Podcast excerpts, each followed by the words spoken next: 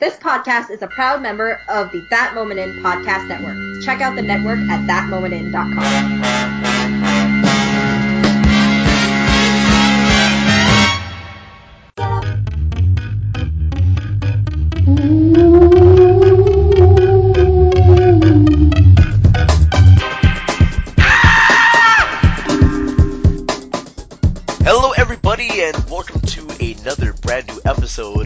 the Cinema Recall Podcast. These are the episodes where I, your host, Vern, will review a certain horror movie or thriller, and I'm not going to do this alone.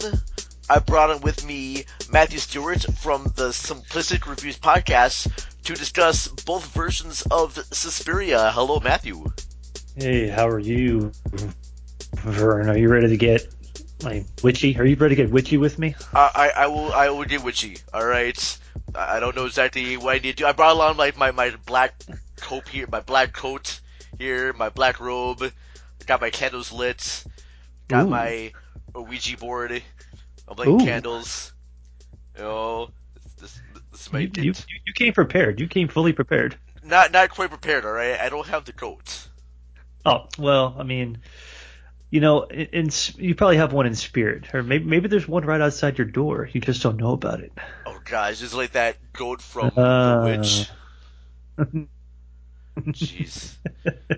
Uh, Which well, yeah. witch is which? which is which is which which which yeah we're going to talk about witches today here folks uh yeah so recently there was a uh, retelling reimagining of the Dario Argento movie Suspiria uh, directed by Luca Guadagnino who is best known for Call Me By Your Name and this new one has been getting kind of like polarizing thoughts and I thought hmm, maybe I should go ahead and try and compare this one to the original Dario Argento flick.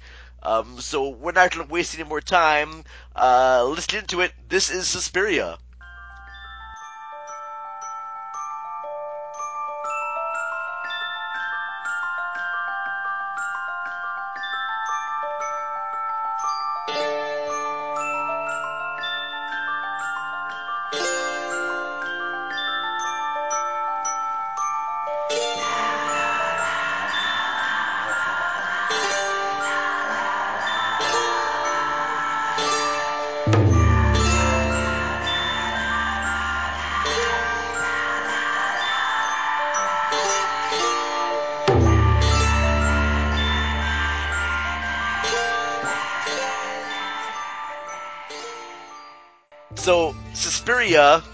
Is a 1977 feature uh, directed by Dario Argento, and it stars Jessica Harper as this American dancer who goes who comes to Germany to train at this dance academy. And throughout the feature, she starts to discover that things are not right at the school. There are a bunch of unexplained murders going on and she slowly starts to discover that her academy is one run by witches. Now, Matthew, I ask you this, sir.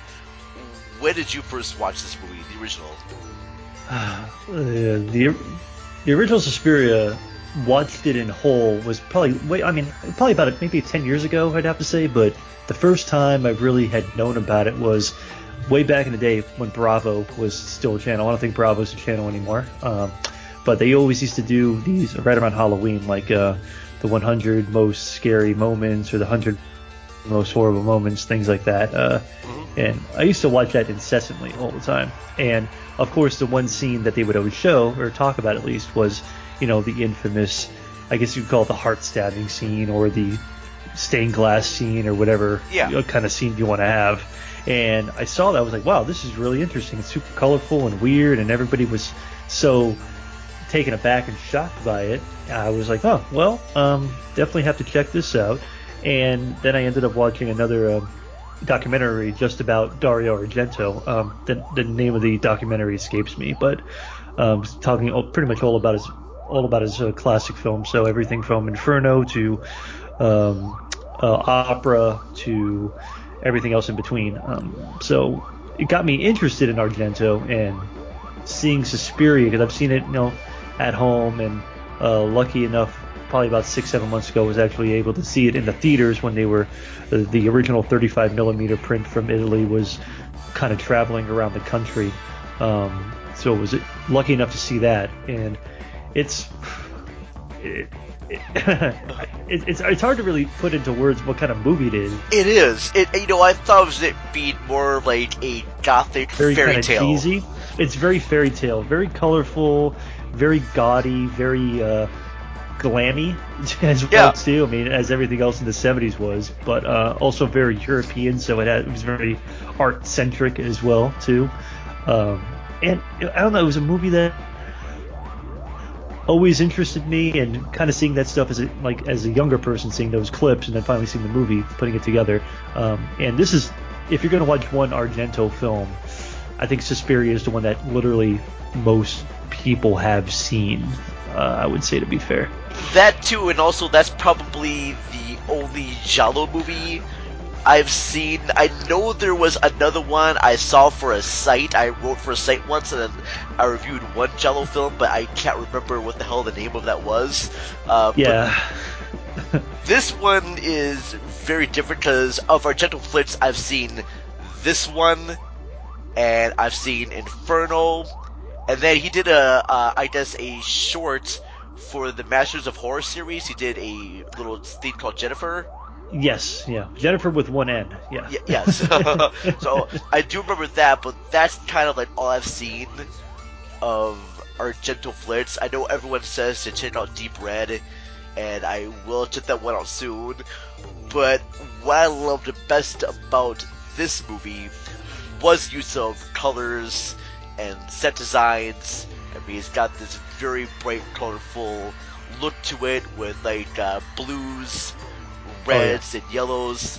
Uh, the set designs are insane, and I like the fact that everyone who is all the cast members who were making this, they were all speaking in their native language, and then later Argento went back and redubbed this in English. So I'm asking you, when you saw the 35 millimeter- millimeter print, was that in Italian or? It, it was in uh what was it? It was in English. Okay. However, it was being subtitled. What was it? What was it? It was either being subtitled. I think it was being subtitled live as well too. So you know what? Yeah, it was being in native. It was in the native language. So everybody was speaking Italian or German or whatever everybody was speaking in, and then the guy was literally doing a live, being a live stenographer during the entire film, and he knew it like he knew he knew the movie like front and back, like he's seen the movie a hundred times, thousand times.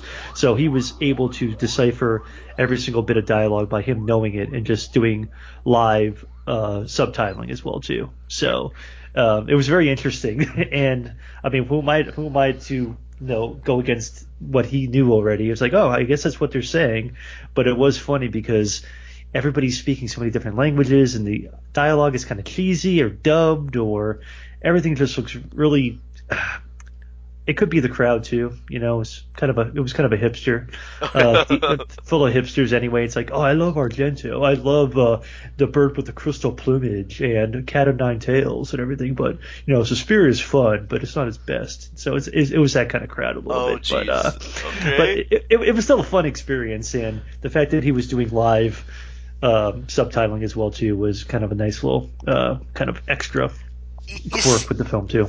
you know, I kind of like the fact that it was dubbed to English because it has this off-kiltered Yeah, vibe to it, though. Because when you watch the dub version, though, their mouths don't match. yeah, You're like going into a different realm, just like uh, Susie Bannion is. Um, Susie, is, of course, is played by. I'm sorry, uh, Jessica Harper plays Susie Bannion. She's our lead dancer in this. Um, and then the fact that she's speaking English, everyone else is speaking English, but their mouths don't match. It's Yeah. like she's going to this fantastic world. And I knew that Argento was highly, heavily influenced by Walt Disney features. hmm Uh, mainly, I think it was like Sleeping Beauty. And if you look at stills of Sleeping Beauty, you can kind of tell the color palettes that he was going for. That one and also Snow White and the Seven Dwarfs. Mhm. You can kind of see that color palettes being used in all of this. Um, I do know that this one was shocking at the time, and when I rewatched it in theaters because they were playing like a special 4K edition of this at this uh, museum house I went to, and Mm-hmm. the colors were very bright. Um, I have to mention the score from Goblin because that theme music is probably one of the most iconic theme music to horror movies. That's up there with like the Halloween theme song. Um, that's up there with the little girls chanting from Nightmare on Elm Street. It's up there with Rosemary's Baby, The Exorcist. Yep. Um, I think it's absolutely brilliant score. I honestly, I think that's probably the only piece of music is that theme. They just kind of play it throughout. Yeah, and they just kind of do different chants with it and everything, so it's the same like, you know, do do do do do do do, things like that. But Yeah. then they have that really like low drum and bass thing that they do too with the chanting behind it too. So there's basically just like two pieces of music throughout the entire uh, film. So you have the overarching, you know, very whimsical, very fairy tale sounding, you know, do do do, and then you have that dr- like it sounds like you know it sounds like something out of like Naked City or something like that, like John Zorn music or something like that. So, um, and actually Goblin's back on tour again. So if anybody's looking to go see Goblin, they're doing the I think they're doing the entire Suspiria soundtrack, which doesn't really have a lot of uh, music to it, but I would Uh, be they're doing of Suspiria and you know I would be kind of curious to check that out a little bit because it Yeah. doesn't sound. It is a rock band because when you listen to the full Yeah. song, it does start rocking a little bit. hmm It, it does, and it's like a four. I think it's a four-piece band in Yeah. total, and uh, yeah, they look like basically like Italian old heavy metal people because it's like three guys and one uh, one woman in the group. If I'm if I'm correct, I think so. Yeah, I think you're right there. Uh, so I guess what was like the biggest thing you took from Suspiria? From the original, I mean, it was kind of my it was my introduction to Giallo. I mean, I didn't know. I mean, I know you know it's uh, Argento and Mario Bava. Those are your two that kind of when you think of uh, Giallo films, you think of those. Those are the two heavyweights um, at this. Uh, you know, when, you think of the history of Giallo, but it's such a different thing. It takes the kind of interesting concepts of what Hitchcock was doing, but puts a very glamorous, like very high, like a high. It brings a higher art to the Hitchcock Hitchcockian kind of suspense film in a lot of the stuff. And while this isn't, you know, it's got the kind of intrigue and mystery and everything behind it. But like old old Argento stuff, it always has that twist of the supernatural or the occult or something like that too. But I mean, it, you Argento is basically, you know, Italy's, you know, Hitchcock. I mean, pe- might, other people might say like, oh, well, Bava is, but um, this is his. If, if there's going to be one film out of his f- filmography that you're going to take and say, well, this is the one that you know him, just like Psycho to Hitchcock, you know, Suspiria to Argento is that, and it's a film that I, I can watch, and I'm not going to turn it off, but it's it's it's a weird film. you, it's one of those things I I'll talk to people about, like, hey, you want to see Sp- Suspiria? Like, hey, I've heard of that film. It's like, oh, let's watch it, and then you're watching it with them, like, they're like, what the fuck is this? Yeah, I, I, And it's I, like, what is this thing? I don't, I don't get it. I, I'm tempted to show a few of my housemates Suspiria just to have them watch it. And I'm like, I want you guys to watch this film, but you don't necessarily have to pay super close attention to it, though. It's kind of one of those Yeah. movies you can have in the background hmm and have people kind of catch up on it because it's a very simple storyline.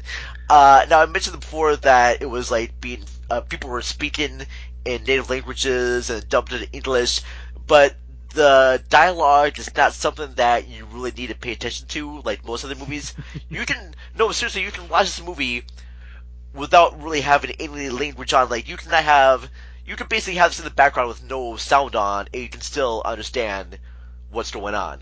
Yeah, it's like watching. It's, it's like watching a moving like art piece or something like that. I mean, the plot isn't terribly deep. I mean, Yeah. at, at its base, it's a a fish out of water story, I guess. And it's funny because you know, like uh, what what you were bringing up before with um, you know Jessica Harper's character, you know, being a stranger in a strange land and everybody speaking different languages, and she's like, "I'm American. I don't know what is going on, and there's witches in my dance studio and things like that." So there isn't a whole lot to kind of pay attention to. I mean, if you want to get I mean, there isn't a whole lot of depth to it. It's a beautiful looking film that is a story. It's a supernatural story, Yeah. and that's all you really need to kind of, kind of take away. There's nothing that deep, but going into the remake or re, whatever retelling or homage or whatever you want to call it, oh boy, Yeah.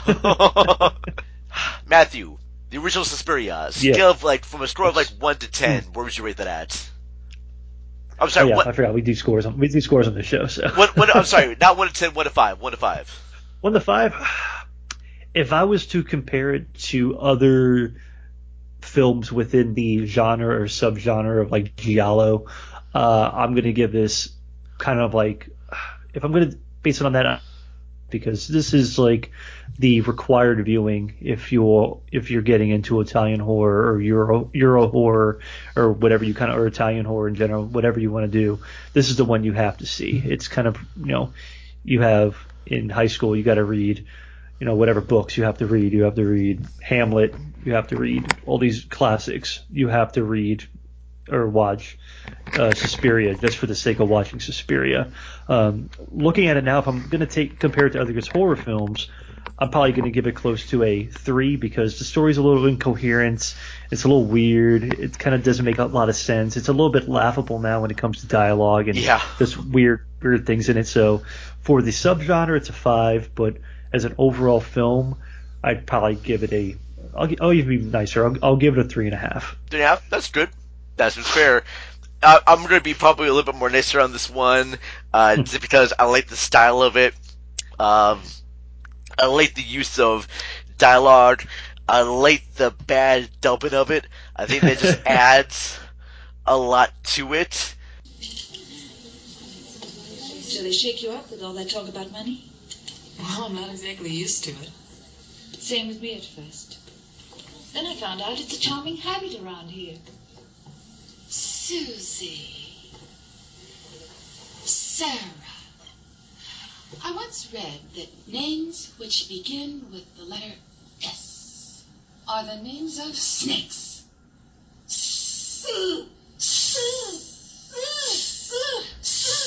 So out of five stars, I'm probably gonna go five out of five. Oof, look at you, man. You you are nice. With that, I am I'm gonna be damn nice to that one because I just completely am in rapture after I saw that movie in theaters. Yeah, I've just become in love with that movie again, and it's a tight 90 minute feature. It's something I can just pop in and Mhm. watch, and it's easy to understand, and that's definitely a good segue point for us to move from Argento's version to Luca Guadagnino's version. Um, but before we do that, we're gonna take a small little break. Go play some ads from some other great podcast shows, and then we'll return. All right? We'll return after these messages. Hello! Do you like having your podcast interrupted by promos? Probably not. So we'll keep this brief. My name is Chris. My name is Mike. And my name is Justin, and we just wanted to introduce ourselves. We're the Casual Cinecast. We're a weekly podcast that reviews current movies and TV, as well as the occasional dive into classic cinema with the Criterion Collection. We cover everything from Black Panther to Black Narcissus. From Solo to Salò. From Love Simon to Simon of the Desert. If that sounds good to you, look us up on iTunes or your favorite podcast app. We'll see you there. You know, or, Or- something, because we probably won't actually Yeah. see you. But Yeah, we don't see them when they listen. Right, well, okay. Um, well, back to your podcast. This podcast is a proud member of the Lamb Podcasting Network. Find the network at largeassmovieblogs.com. If you like intelligent and smart movie discussion, Base is a zombie movie. how did he write a book if he doesn't have an arm? Or want to hear the latest news on your favorite actor? Talk some Julianne Moore, I guess.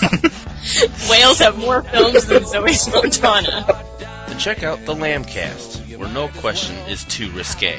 Rachel, do you have a MILF? Check out the Lambcast, the official podcast of the Lamb, the the large association of movie blogs, which can be found at largeassmovieblogs.blogspot.com.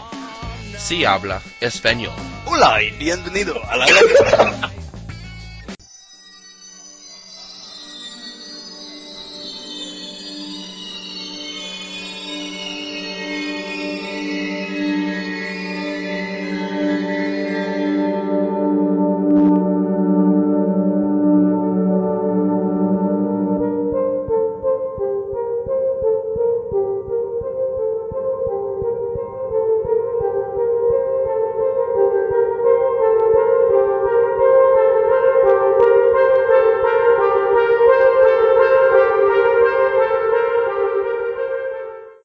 back, everyone, to the Cinema Recall podcast. Uh, so, yes, 2018 Suspiria, which kind of follows the same plot up to a certain point.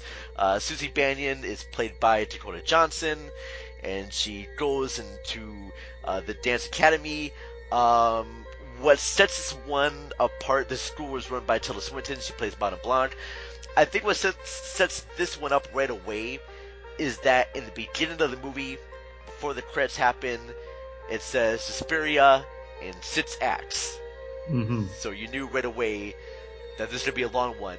And then there's that credit sequence um, with, and this kind of confused me at first. I thought they were burying someone or getting things ready for a burial. I wasn't completely sure. At, at first, I thought they're getting something ready for a wedding. Yeah, it was kind of playing with your kind of senses of what's go- really going on here. Like, uh, it was be- being very coy with where this film was going to go. You know?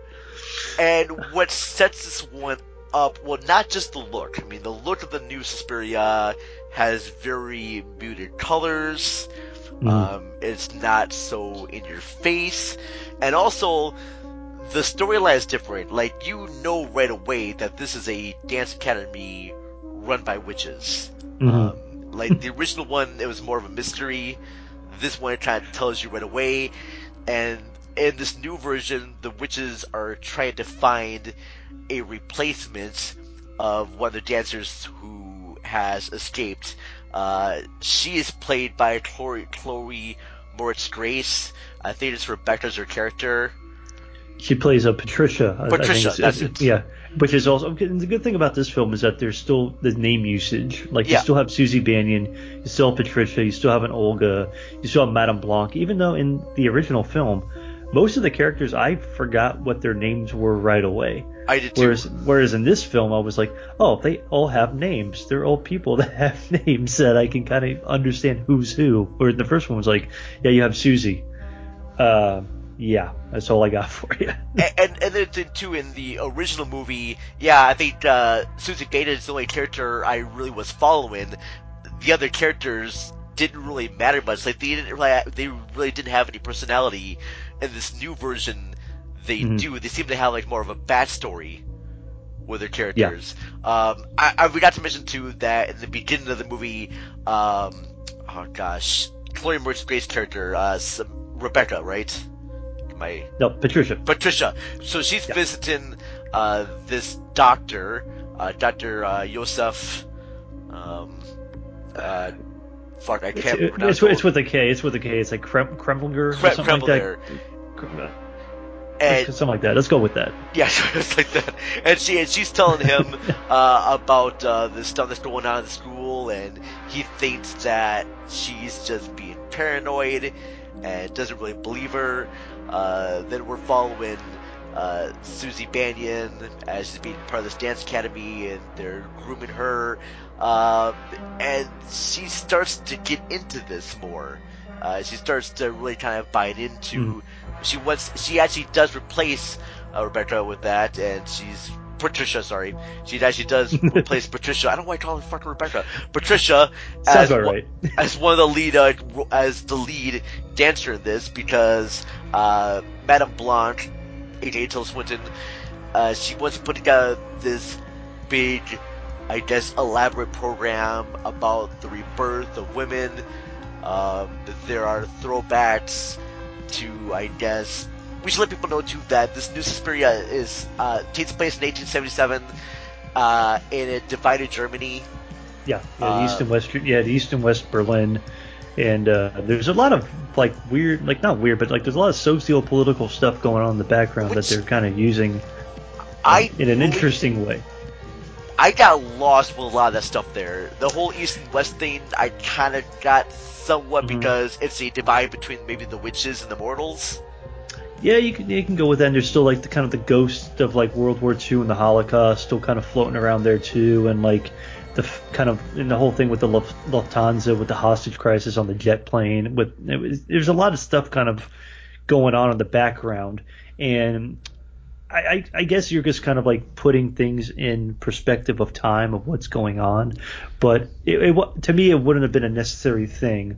To, to, okay, because if you're still comparing it to the original from '77, they had none of that. No. It was literally it was like this is a girl who just wants to dance with witches. That's what '77 is all about. This one's like this girl comes from like I guess a very very ultra religious, like almost like an Amish, like you know Mennonite type background in Ohio, and kind of going between like you know her mother doesn't want this and she wants this, and they have all, all the dream s- sequences, and there's a lot there's a lot of stuff going on in this oh, oh, oh, two and a half hour film. Gosh, yeah. Um, now I know that the witches were using uh, Susie to be part of this ritual Mm. where they're trying to, I guess, uh, reanimate uh, Mother Mother Markos. Yeah. Uh, this other witch has been dead for a while, and they're trying to use her power. Um, now we do have the sequence when Olga wants to try and escape the school, and Oh, she knows about the witches, and they use Susie's dance to, I guess, here's what I didn't quite get about this. I knew that, and I'm sorry, folks, we're going to get into some spoilers here. I probably should mention that from the start. yeah, sorry about that. All right, that's my own fault as being a bad host, but not too much spoilers here. These are stuff you've probably seen clips on the internet anyway, so it's not going to be too major spoily. I'm not going to reveal what happens at the very end too much. But the mm-hmm. sequence when Olga gets trapped in that hall of that room of mirrors, which is a beautiful looking set. All the sets in this are practice rehearsal or tryout studio basically because that's where you see Susie trying out in front of the other uh, people, the other dance masters or mistresses or whatever you want to call them, and then Madame Blanc comes in. It's like, oh, Madame Blanc's on my dance. but here's I, I need your help with this, Matt. All right, you can help me out with this because that sequence when Olga gets locked in the room and she gets abused, and it matches with uh, Susie's dance movement. Like every time Susie takes a dance move, Yeah. Olga gets hurt really bad. There's a sequence where I thought I saw a face coming out of Olga's face. Was it like another person breaking out of the skin? I wasn't quite sure. Cause wait, here's what irritated me about the scene is the fact that it Hmm. kept cutting back and forth a little bit too much.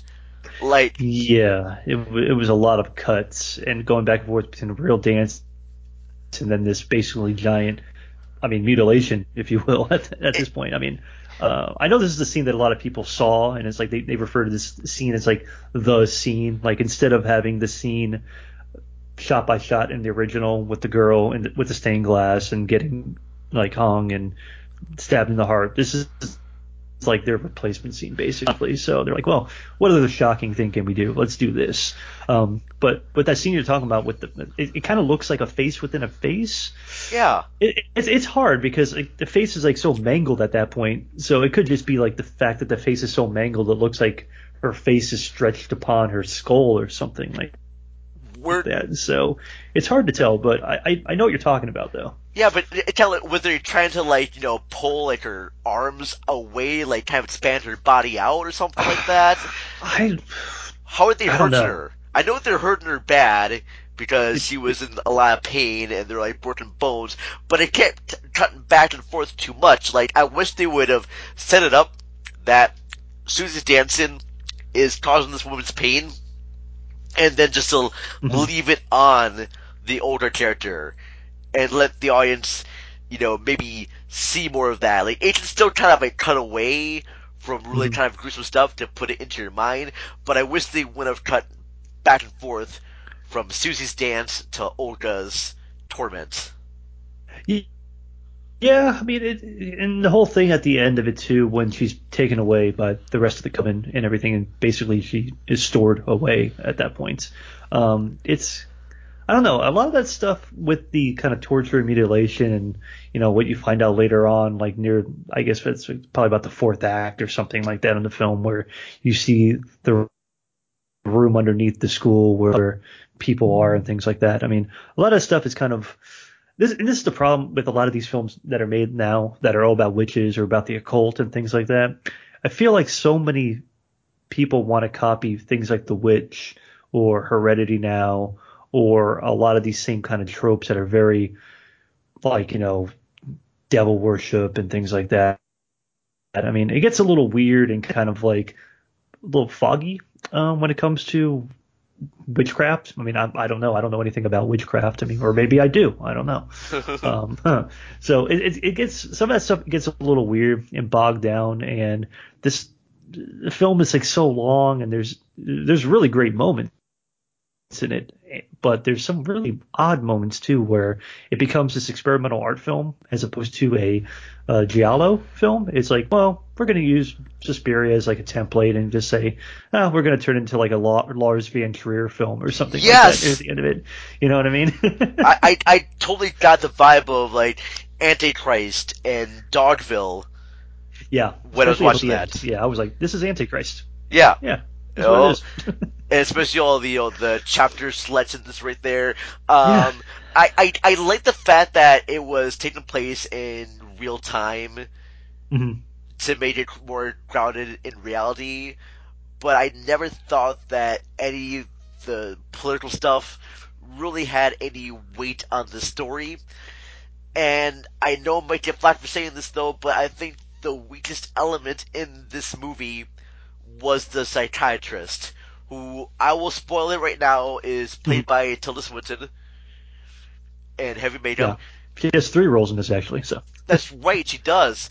And I mean, I have no problem with her pay, p- playing that role. I thought she did a fine job. Um, but it wasn't her performance I had a problem with. It was mainly the character. I never understood why that character. I understood that he was a, a I guess a Holocaust survivor, and he was upset that he uh, basically left when his wife has been he was trying to be his wife but she got taken and he escaped without her and he was feeling guilty about that whole notion i just never thought i just never found out how it connected with the story at the dance academy i mean what- Yeah, it's. It, I mean, you had to work some kind of like, like you had to have the person in the film. I feel that was the audience, and he was the closest thing you were really going to have to an audience member, kind of seeing things. Because even in the original, like when Susie speaks to one of the detectives or cops or something like that, and he starts talking about like, well, there are a coven of witches that are in the dance studio. It's like, how does this guy I know this? Like, how does he know there's witches in the coven in the dance studio? But in here, nobody knows. It's a complete mystery. It's a very secret, you know, cabal on, in the school of witches that are working in the dance academy. So there's never anybody in the film that's like, I'm the smartest guy in the room. I know there's witches. I'm going to go and stop them. so you know, because when he's talking to Patricia in the beginning, he's like, "Oh, these are delusions," and he starts at a certain point saying like, okay, maybe there's more to it than that. Maybe there's more to the delusion because there's weird stuff going on, but he never calls it out. It's like, witch, you're a witch. well, I, I kind of thought the Sarah played by Mia Goth, I Mhm. thought she was kind of the audience because Yeah. this here's what's different about this version of Suspiria because in the original we're kind of following uh, Susie Bannion, we're trying to discover things along with her, and Susie in this one. She kind of goes the way of the witches, kind of really into the Yeah. academy. She's Mhm. kind of bite into it. It's uh, Sarah who you know starts to investigate. She wants to know what happened to Patricia. She's you know that's how they have that sequence when she's talking to uh, Joseph about her disappearance and her trying to investigate stuff. So I really Yeah. thought that she was going to be kind of the audience. Yeah, I mean, they, and they flip it too, because I mean, in the in the original, you don't really have anybody. You're like, oh, that's some, that's that would be me in this thing. It's like you have a few characters that are so ground, and they ground this. They gr- like they have this film grounded in so much like um what's the word like reality because you have so many things going on around you where you have no choice where it's like damn this is like really real. Like maybe these witches are real too in real life. You don't really know because you have so many things going on and the characters are you know they're they're they're kind of they're not naive but they're just kind of like they're they're they're, they're fragile and you're kind of like oh you're kind of worried about them a little bit too and you don't know what's really going on so it messes with a lot of kind of emotions um in this film too so Oh, Yes. It's it's it's it's interesting. When you dance the dance of another, you make yourself in the image of its creator. You empty yourself so that her work can live within you. Do you understand? Yeah. You're in a company now. You have to find your right place. You have to decide. What is it you want to be for this company? Is it the head? The spine? The sex?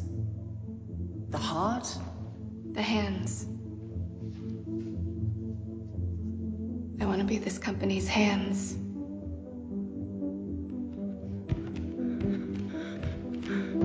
Higher. Higher. Higher. Higher. Higher. Higher. Higher. Higher. Higher. Higher. Higher.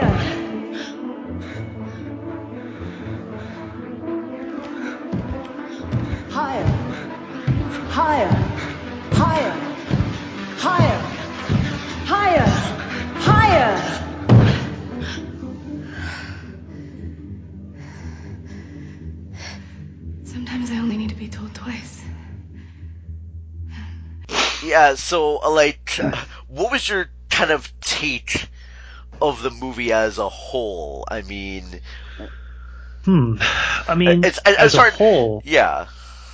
yeah. I mean, I I I like it. I mean, I, my my biggest thing about hearing how long the film was that was going to be that was oh, going into the film right away. That was going to be my biggest bugaboo. It was like like how do you go from a film that's a tidy 90 minutes to a film that's 150 minutes at that point? Like I don't see the point. Like I'm like, why are you ex- expanding? Like, how much more are you including in this film to make it like what kind of social commentary are you adding to it? Apparently a lot, you know, and you're adding so many things. You're adding things about survivor's guilt and just guilt in general about things you do to people throughout life. And if you disappoint people and the regret you have, I mean, you have a lot of that stuff kind of going on. Everything between Joseph and, you know, even Susie to a certain degree about what she kind of did to her mother in, in a certain way, especially what she does at the very end to her mother. Yeah. Yeah, we won't we won't spoil that, but I mean, Or you talking about at six? yeah, pretty much that. Yeah. when things are just completely insane, and then you have the epilogue. So you have six acts plus you have the epilogue, and um, the epilogue I, I liked it. it. It cleaned a lot of things up. It kind of still didn't really explain why things are the way they are, but at least you you come to terms with this is the way they are at this point. So, um, and it's interesting with the whole I, I like the backdrop of them using it's still in 1977, but using repercussions from the ghosts of Germany. Still, you know, there's still a lot of like s- scary stuff. That's you know they're only about what uh 32 years removed from World War II. You know, East and West Berlin are still East and West Berlin. You know, you still have the communist influence, and they play that up a lot too about like the fear of you know terrorists. And you had a lot of newspapers that say terror, terror, terror, things like that. I don't know if that's on purpose or not. I'm sure it is. So, but it's also funny too when they're going through this whole like hostage situation, like in the real world, nobody really seems to be that upset about it too. Everyone's like, oh, well, that's part of my day type of thing. So there's a lot of really interesting underlying political intrigue going on. I mean, Luca Guadagnino, he he does a great job, and I mean, this movie's batshit crazy, especially in the, in the last act. Um, but it, it also has like that kind of. Did you pick up that kind of like Takashi Miike type vibe going on in a few things too. Because I kind of Oh, of the spraying blood. Every yeah, I kind of got Well, that part. It but was that, but al- al- also the scene where she's underneath in like the catacombs and you have like the bodies and things like that. That kind of reminded me of like uh, things like from audition and stuff like that too. It had like kind of an audition vibe to me a little bit too. I got that vibe too, and also there's a sequence in the dance, the big dance near the end, where like every the it's like shot with like the frames per second are very frantic. Like everyone moves at a much faster frame rate.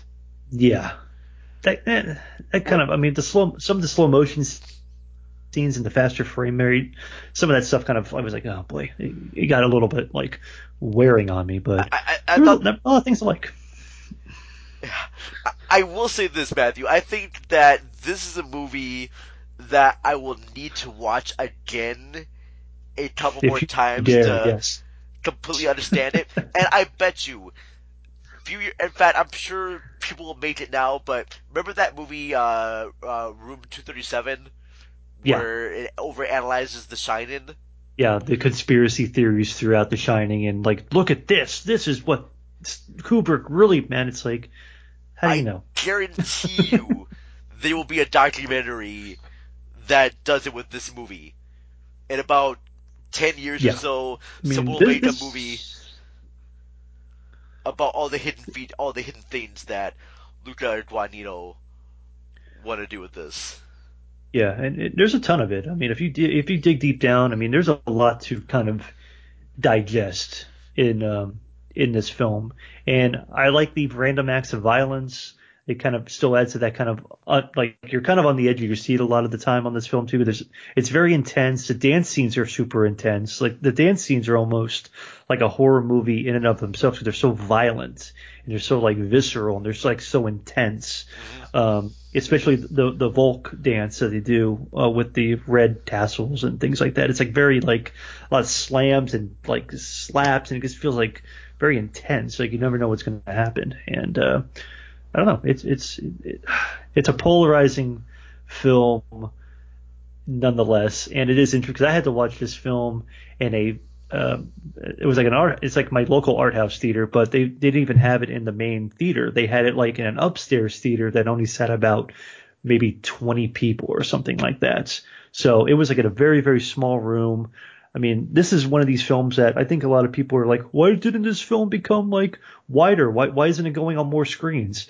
And once you watch it, you're like, oh, there's a reason why this film isn't going to be on a 1500 screens worldwide. The weird thing is, it did go wide because it was playing at AMC theaters.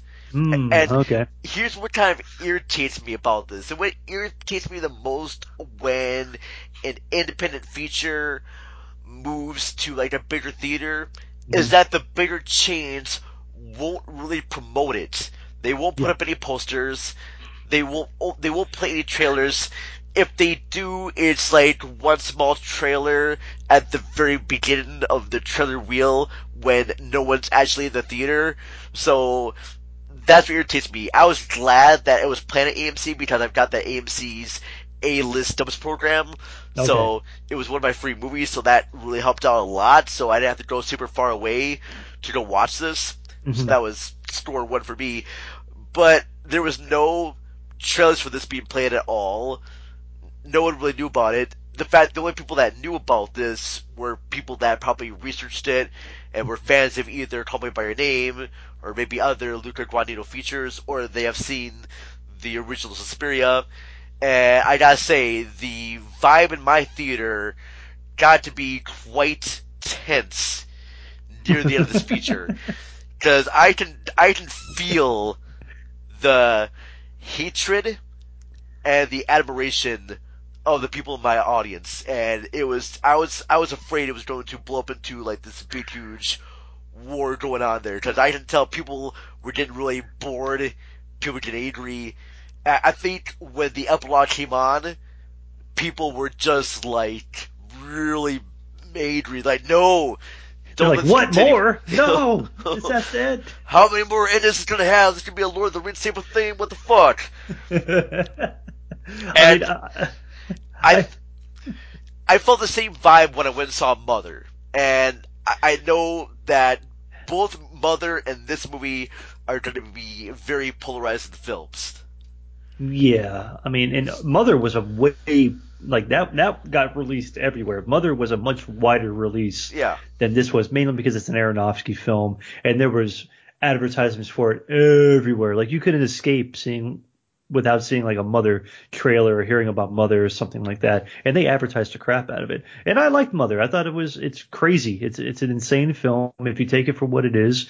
It's a like a body Cronenberg horror film about nature. If you really want to break down Mother in a lot of ways, but that's another show right there. But um, I'm glad I was able to see this in a small, kind of intimate setting. It's people who were literally there for the film, so they knew what they were getting into. You always kind of run that gamble sometimes when you're in a bigger multiplex, like an AMC or a Regal or you know, uh, whatever all the other big movie chains are, of having those people. It's like, oh, I heard it's a horror movie. Let's go see it. And then you have this outcry, like you almost ran into, where it's like, what the fuck is Yeah. happening? Well, and I guess I this would have been oh, I, I wouldn't mind independent features being played there, but they never last long until they had this and they had Mid90s. And I remember seeing more trailers for Mid90s than I've ever Yeah. seen of Suspiria, and both movies only lasted for about a week. And it's Hmm. like, yeah, this these are not the movies kind of meant for these theaters, and I kind of wish filmmakers wouldn't be so quick to get their movies out into a wide release like right away. It seems like when a movie comes out in small theaters, it's like the next weekend like, we gotta go wide with this. All right, Yeah, well, you only have so much time before the next movie I comes tell out you, to man, push the movie out, you know? the people will love it, man. All right, you know it's got dancing in there. People love dancing. All right, Black Swan did good. You know, people love the, people love Fifty Shades of Grey, right? People love Dakota Johnson. Oh, and, and, and speaking of speaking of Dakota Johnson, another thing that kind of freaked me out about the film too was uh, the way a lot of the frames were shot, especially with Dakota Johnson. They made her appear very, very, very young. I don't know if you picked up on that, but there was like almost like this very like creepy, lurching kind of like honor. I mean, I'm sure they, they were using it for a certain purpose of like, oh, she's innocent, she's this, she's that, and then of course you get the 180 come the end of the film and stuff like that. But there was this like kind of, I don't know, it looked creepy. Maybe Dakota Johnson just kind of creeps me out. Maybe there's something about her. I'm like, ooh, you know, you're like 30, but you don't look 30 type. no, she does. like She's that. thirty. I, I don't think she's 30, but you know, she's much, she looks, she's much older than she looks in a lot of ways. And I don't know. I mean, maybe it's something in, I don't know if, if that's the way, like the director was kind of making it seem like very innocent, young, things like that, you know, but it seemed like some of the things were like kind of, to me, they were like a little creepy the way it was like being projected on her. Maybe that's my own weird weirdness coming out or something like that. But it just seemed when I was watching the film, like like they're making her seem like this very like young like girl type thing. I don't know. There was a, there was a certain creep. It was ver it made me kind of feel uneasy and weird and like ugh, like kind of gross in a lot of ways. But this movie was gross though. I can see that.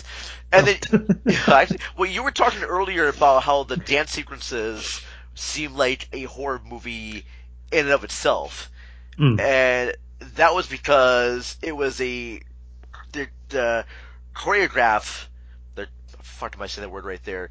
The choreography Choreography. choreography. Thank you. Uh, it actually comes from this type of dance that's supposed to be like more primal. Uh, and I this though, the dancing, the, the dancing, the dancing in this um, is definitely not male gazy. It's uh, very much a primal. Like these women Yeah. are kind of fighting. Um, like warrior women. Yeah. warrior woman right there with the makeup and everything. It's all about rebirth and Mm. them becoming their own thing. It's and it's very different from the ballet in the original feature. Um, also, here's a fun fact. I guess uh, David Gordon Green, who just directed the new Halloween movie, Mm. well, in 2008 he was scheduled to do a remake of this with uh, Natalie Portman. It, and no wonder this. I mean, this film is also very Black Swanny too. It, I guess me of Black Swan a lot. So I guess that makes a lot of sense. But maybe they thought like, "Hey, David, we are already coming out with Black Swan. Do we really need another dancing movie with Natalie Portman? Probably not, because wasn't Black Swan? Black Swan was probably about ten years ago at this point. Yeah. I would assume. I think it was Yeah. too. I think yeah. I think you're thinking right. Yeah, but I think it was at least 2011 or something like that. But yeah. Something like that. Oh. So that would have been a much different film with David Gordon Green behind the helm uh, than uh, Luca doing this. Yeah, see, uh, you know, and I I said this in my review of Suspiria on thatmomentin.com because I wrote a review about this film right after I saw it. I stayed up until about two o'clock in the morning, writing my thoughts about this. I probably should kept some time, and I mentioned on there that I I liked the movie. I thought there's certain plot elements that didn't quite fit, and I mentioned at the end that I thought the Neon Demon was a, a good remake of because everyone talked about that when uh, the Neon Demon came out. They're like, hey, this would be like a good kind of a remake of Suspiria because it has a weird kind of t- tone palette. It's about this girl who comes to L.A. Be and she be- model, this and well, she that, becomes yeah. befriended by a couple of witches and everything. Yeah, and- pretty much. uh, it's got the kind of look of it, but it's a completely different feature. I don't know if uh, he directed Suspiria. I um, Nicolas Winding Refn, if he did actually do a remake of Suspiria, it actually would have been a kind of a shot for shot remake. Kind of change the colors a little bit, and I'm kind of glad that Luca Guadagnino stepped in and did his own version of this. Uh, this is a completely different telling of the story, and that's my favorite type of remake are the ones that are not exact copies. You know, we're not doing a Gus Van Sant shot by shot remake of Psycho with Suspiria there, and I just really enjoyed that aspect of it. I think if that if he would have kept the focus mainly in school, now you can have like references to things that were going on at that time, but not have it become a major plot point, which is where I feel like the character of Yosef feels on that element. Hmm. It's it's it's a, it's an interesting balance because I mean you want to do you want to do something different. Like you like you said you don't Yeah. want to re, you don't want to do a shot by shot remake of Suspiria, mm-hmm. and I mean part of me when I was like oh remake of Suspiria cool. I hope I get to see things from the the original film that I really liked like I wanted to see like okay well if they're gonna do a big death scene what's gonna are they gonna do the same death scene they did before are they gonna do something different they did something completely different that was out of nowhere which I no, I, I can't say it, I liked more than the other, Yeah. but I liked the fact that they still incorporated a bit of fan service in a way where they still did a big shocking moments. Because I think that was kind of important. That sets the tone. That that's that puts the viewer on notice, or at least puts the viewer in a very kind of dark place. Like you don't know what's going to happen next. And it, the movie kind of reminded me of like you know Cronenberg stuff too, like you know A History of Violence, where there's like these very sudden outbursts of extreme behavior happening happening as well too.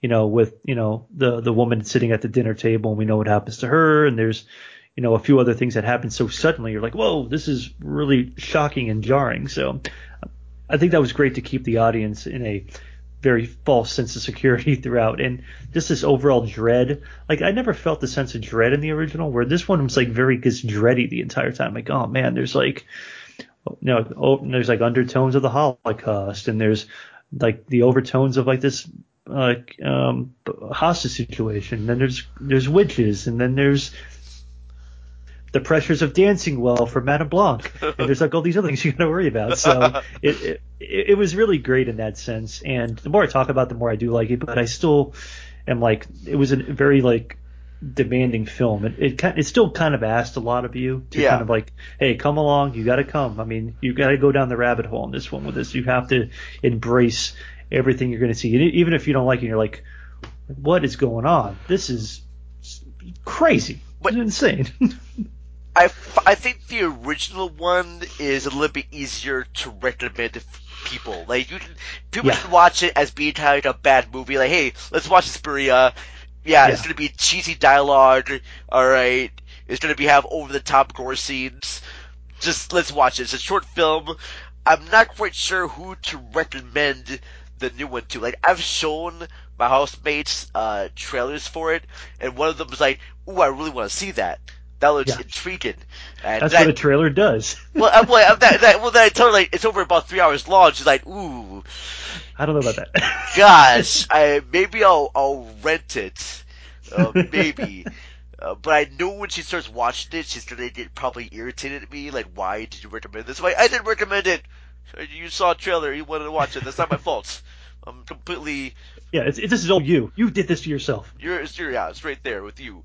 Uh, so yeah, I don't know, but yeah, at the same time, I kind of want to show certain sequences of this movie, especially like at Six. It's just like people Yeah. kind of watch how fucked up and crazy things get.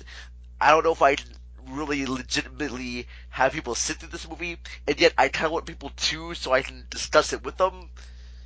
Yeah, I mean, it's, it, you could show them the final act, and, and it's like, hey, watch this. You want to see some shit? Here's some shit. It's like, hey, do you like Caligula? Do you like Salò? Do you like Takashi Miike films? Do you like Lars von Trier films?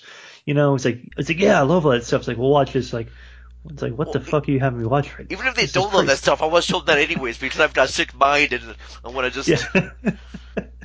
find weird ways to alienate friends. So yeah. Well, uh, this is this is definitely a, a film that will either make people love you or hate you most of the time. So. True. Oh.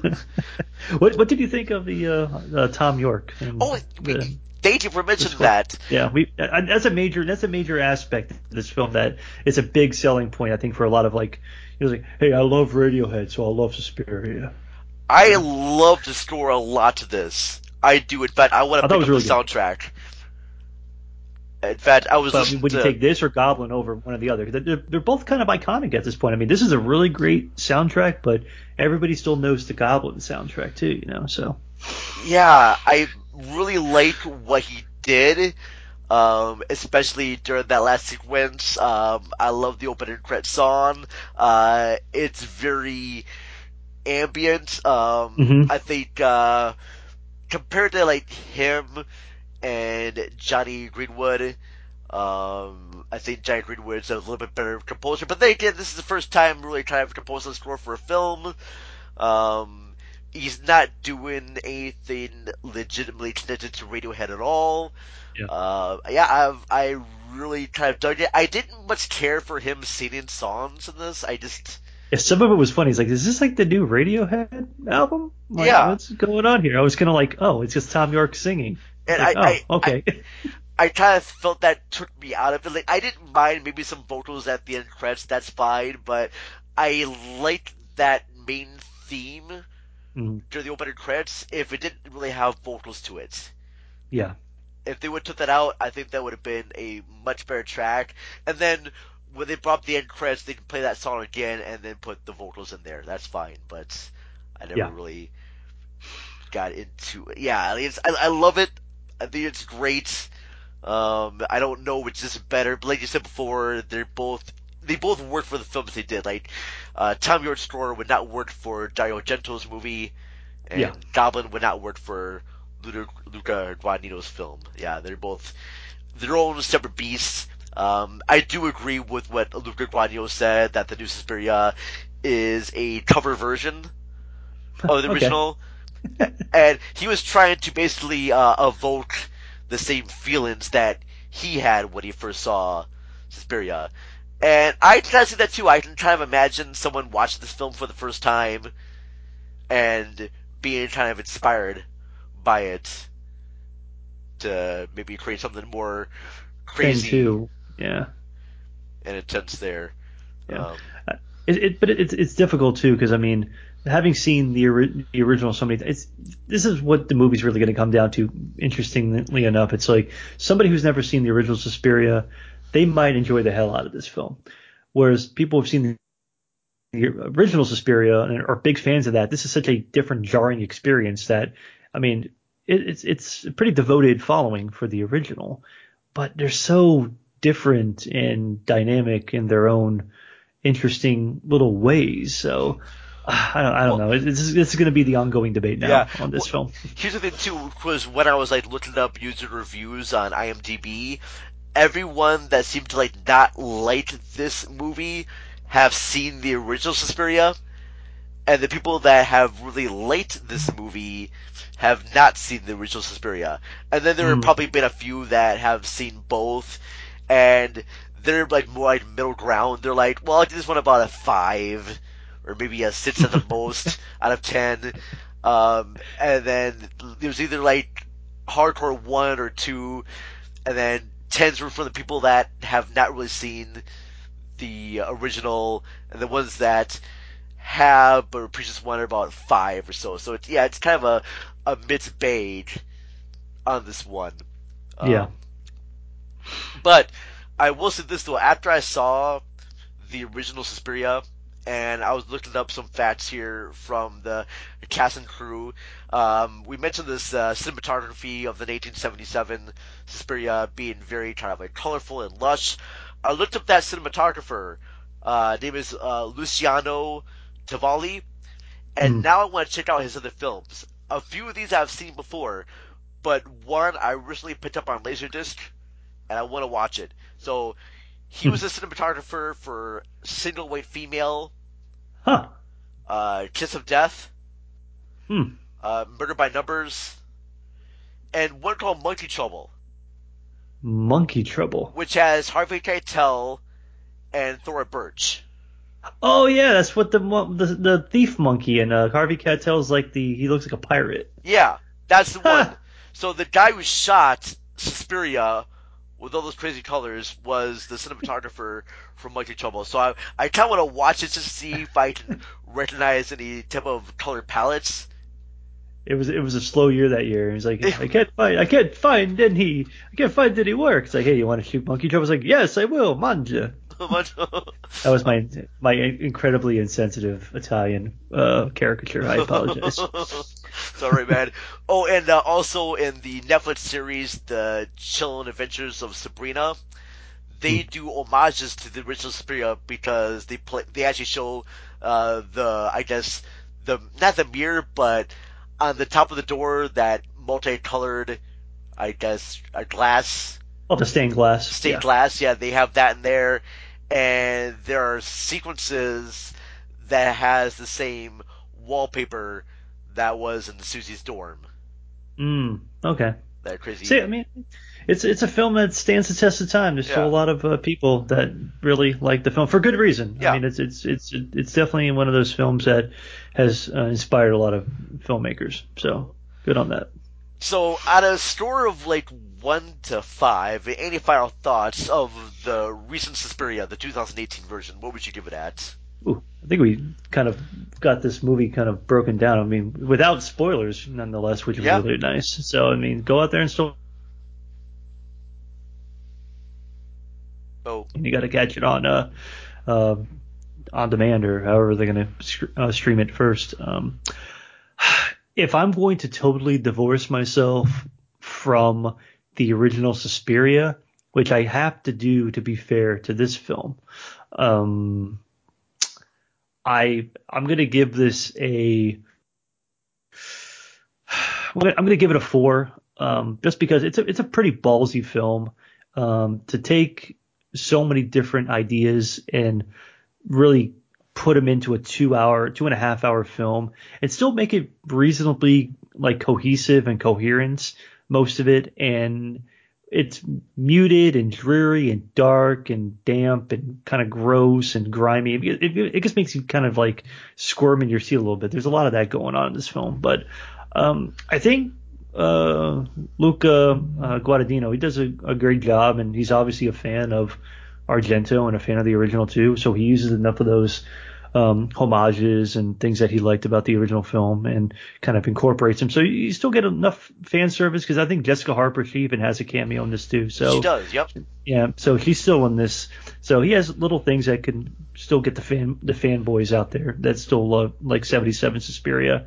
But um overall, I mean it's it, it's it's a film that would probably be have to be watched again because there there are a lot of different little things going on. It's a very busy film. It's not as busy as let's say like a Marvel film where you have to look for all the Easter eggs, but um there's definitely a lot of really cool, interesting things. I like all the performances. Dakota Johnson, who for some reason when I was talking telling my wife about this film, I was like Dakota Fanning. I don't know why I kept calling you Dakota Fanning, but that's but whatever. Uh, but Mia Goth was really good. I thought her character was probably one of the, one of my favorites in the film. Uh, I love Tilda Swinton was, you know, in her three roles. You know, pretty much I knew she was two of them. Uh, I didn't know about the third, so I was like, wow, that's Tilda Swinton too. Um, but overall, just an interesting film. Not perfect. This is a super polarizing film. This might be probably the most polarizing film you'll see all year, genre fans or not. But um, I still give it a four though, four out of five.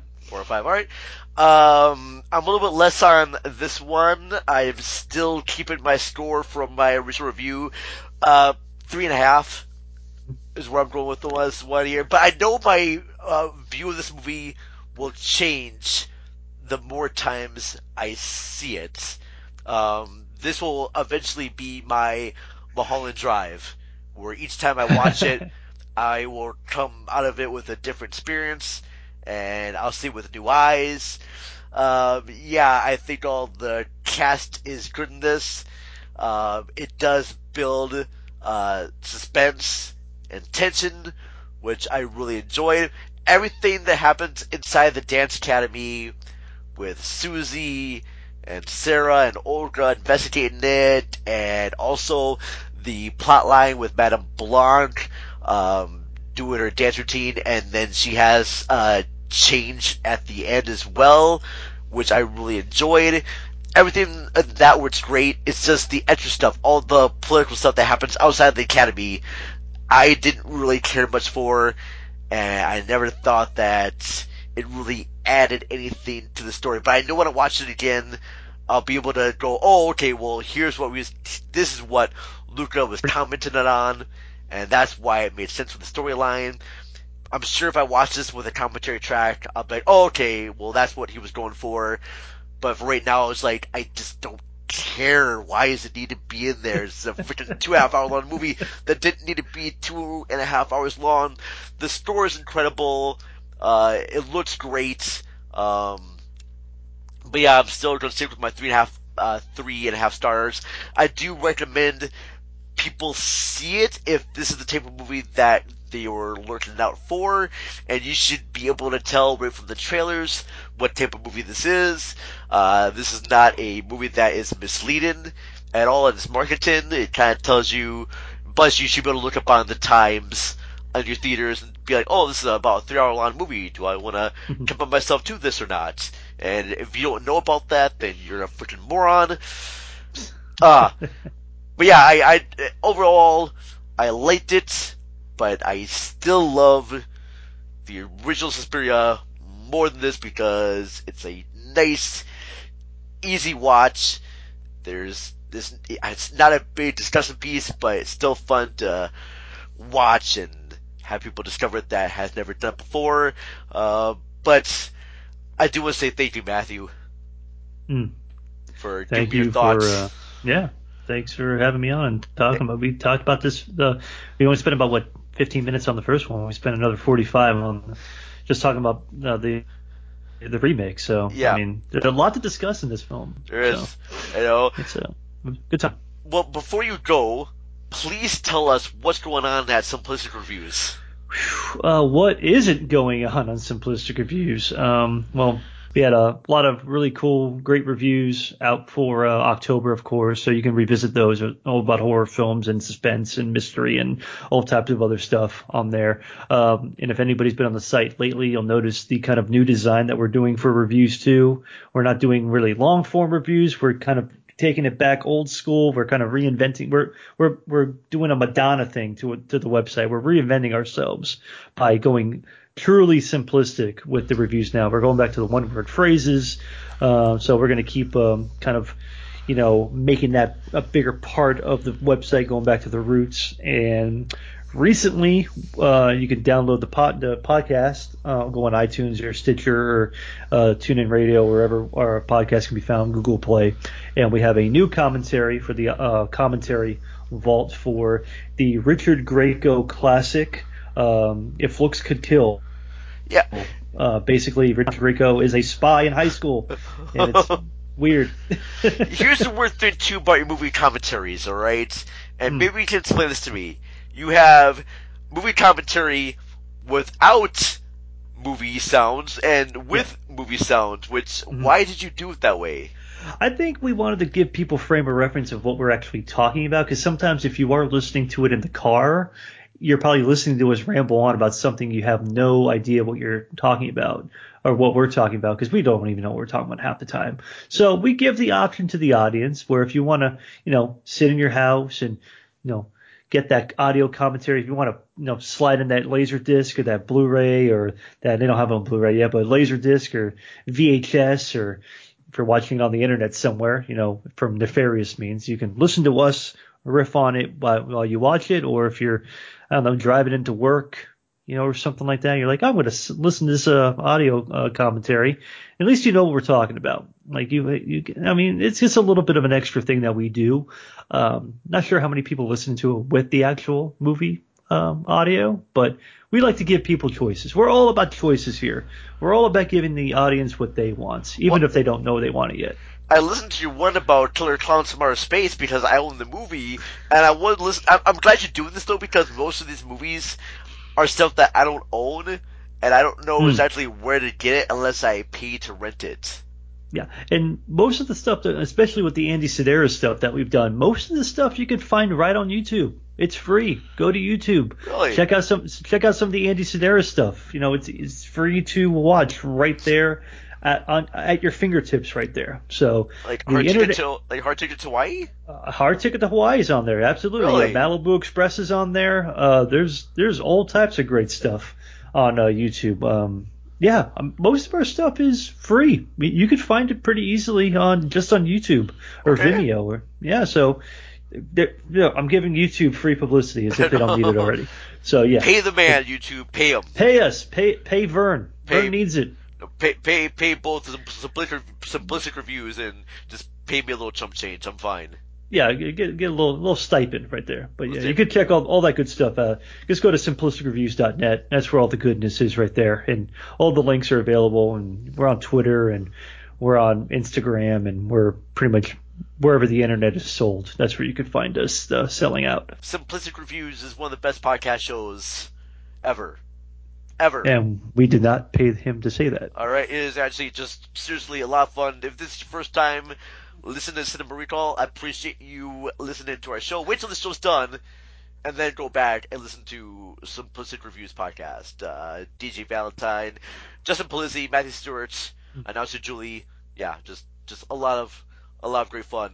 I love that show so much. The only thing, ups- the only thing I hate about your show is that it takes a long time for episodes to come out. That's Yeah, that's it. yeah, yeah. It's, But it's worth it. we're- we're it's worth it. I mean, we do an episode once a month, but we supplement it with the audio commentary, so you Yeah. get to hear us at least twice.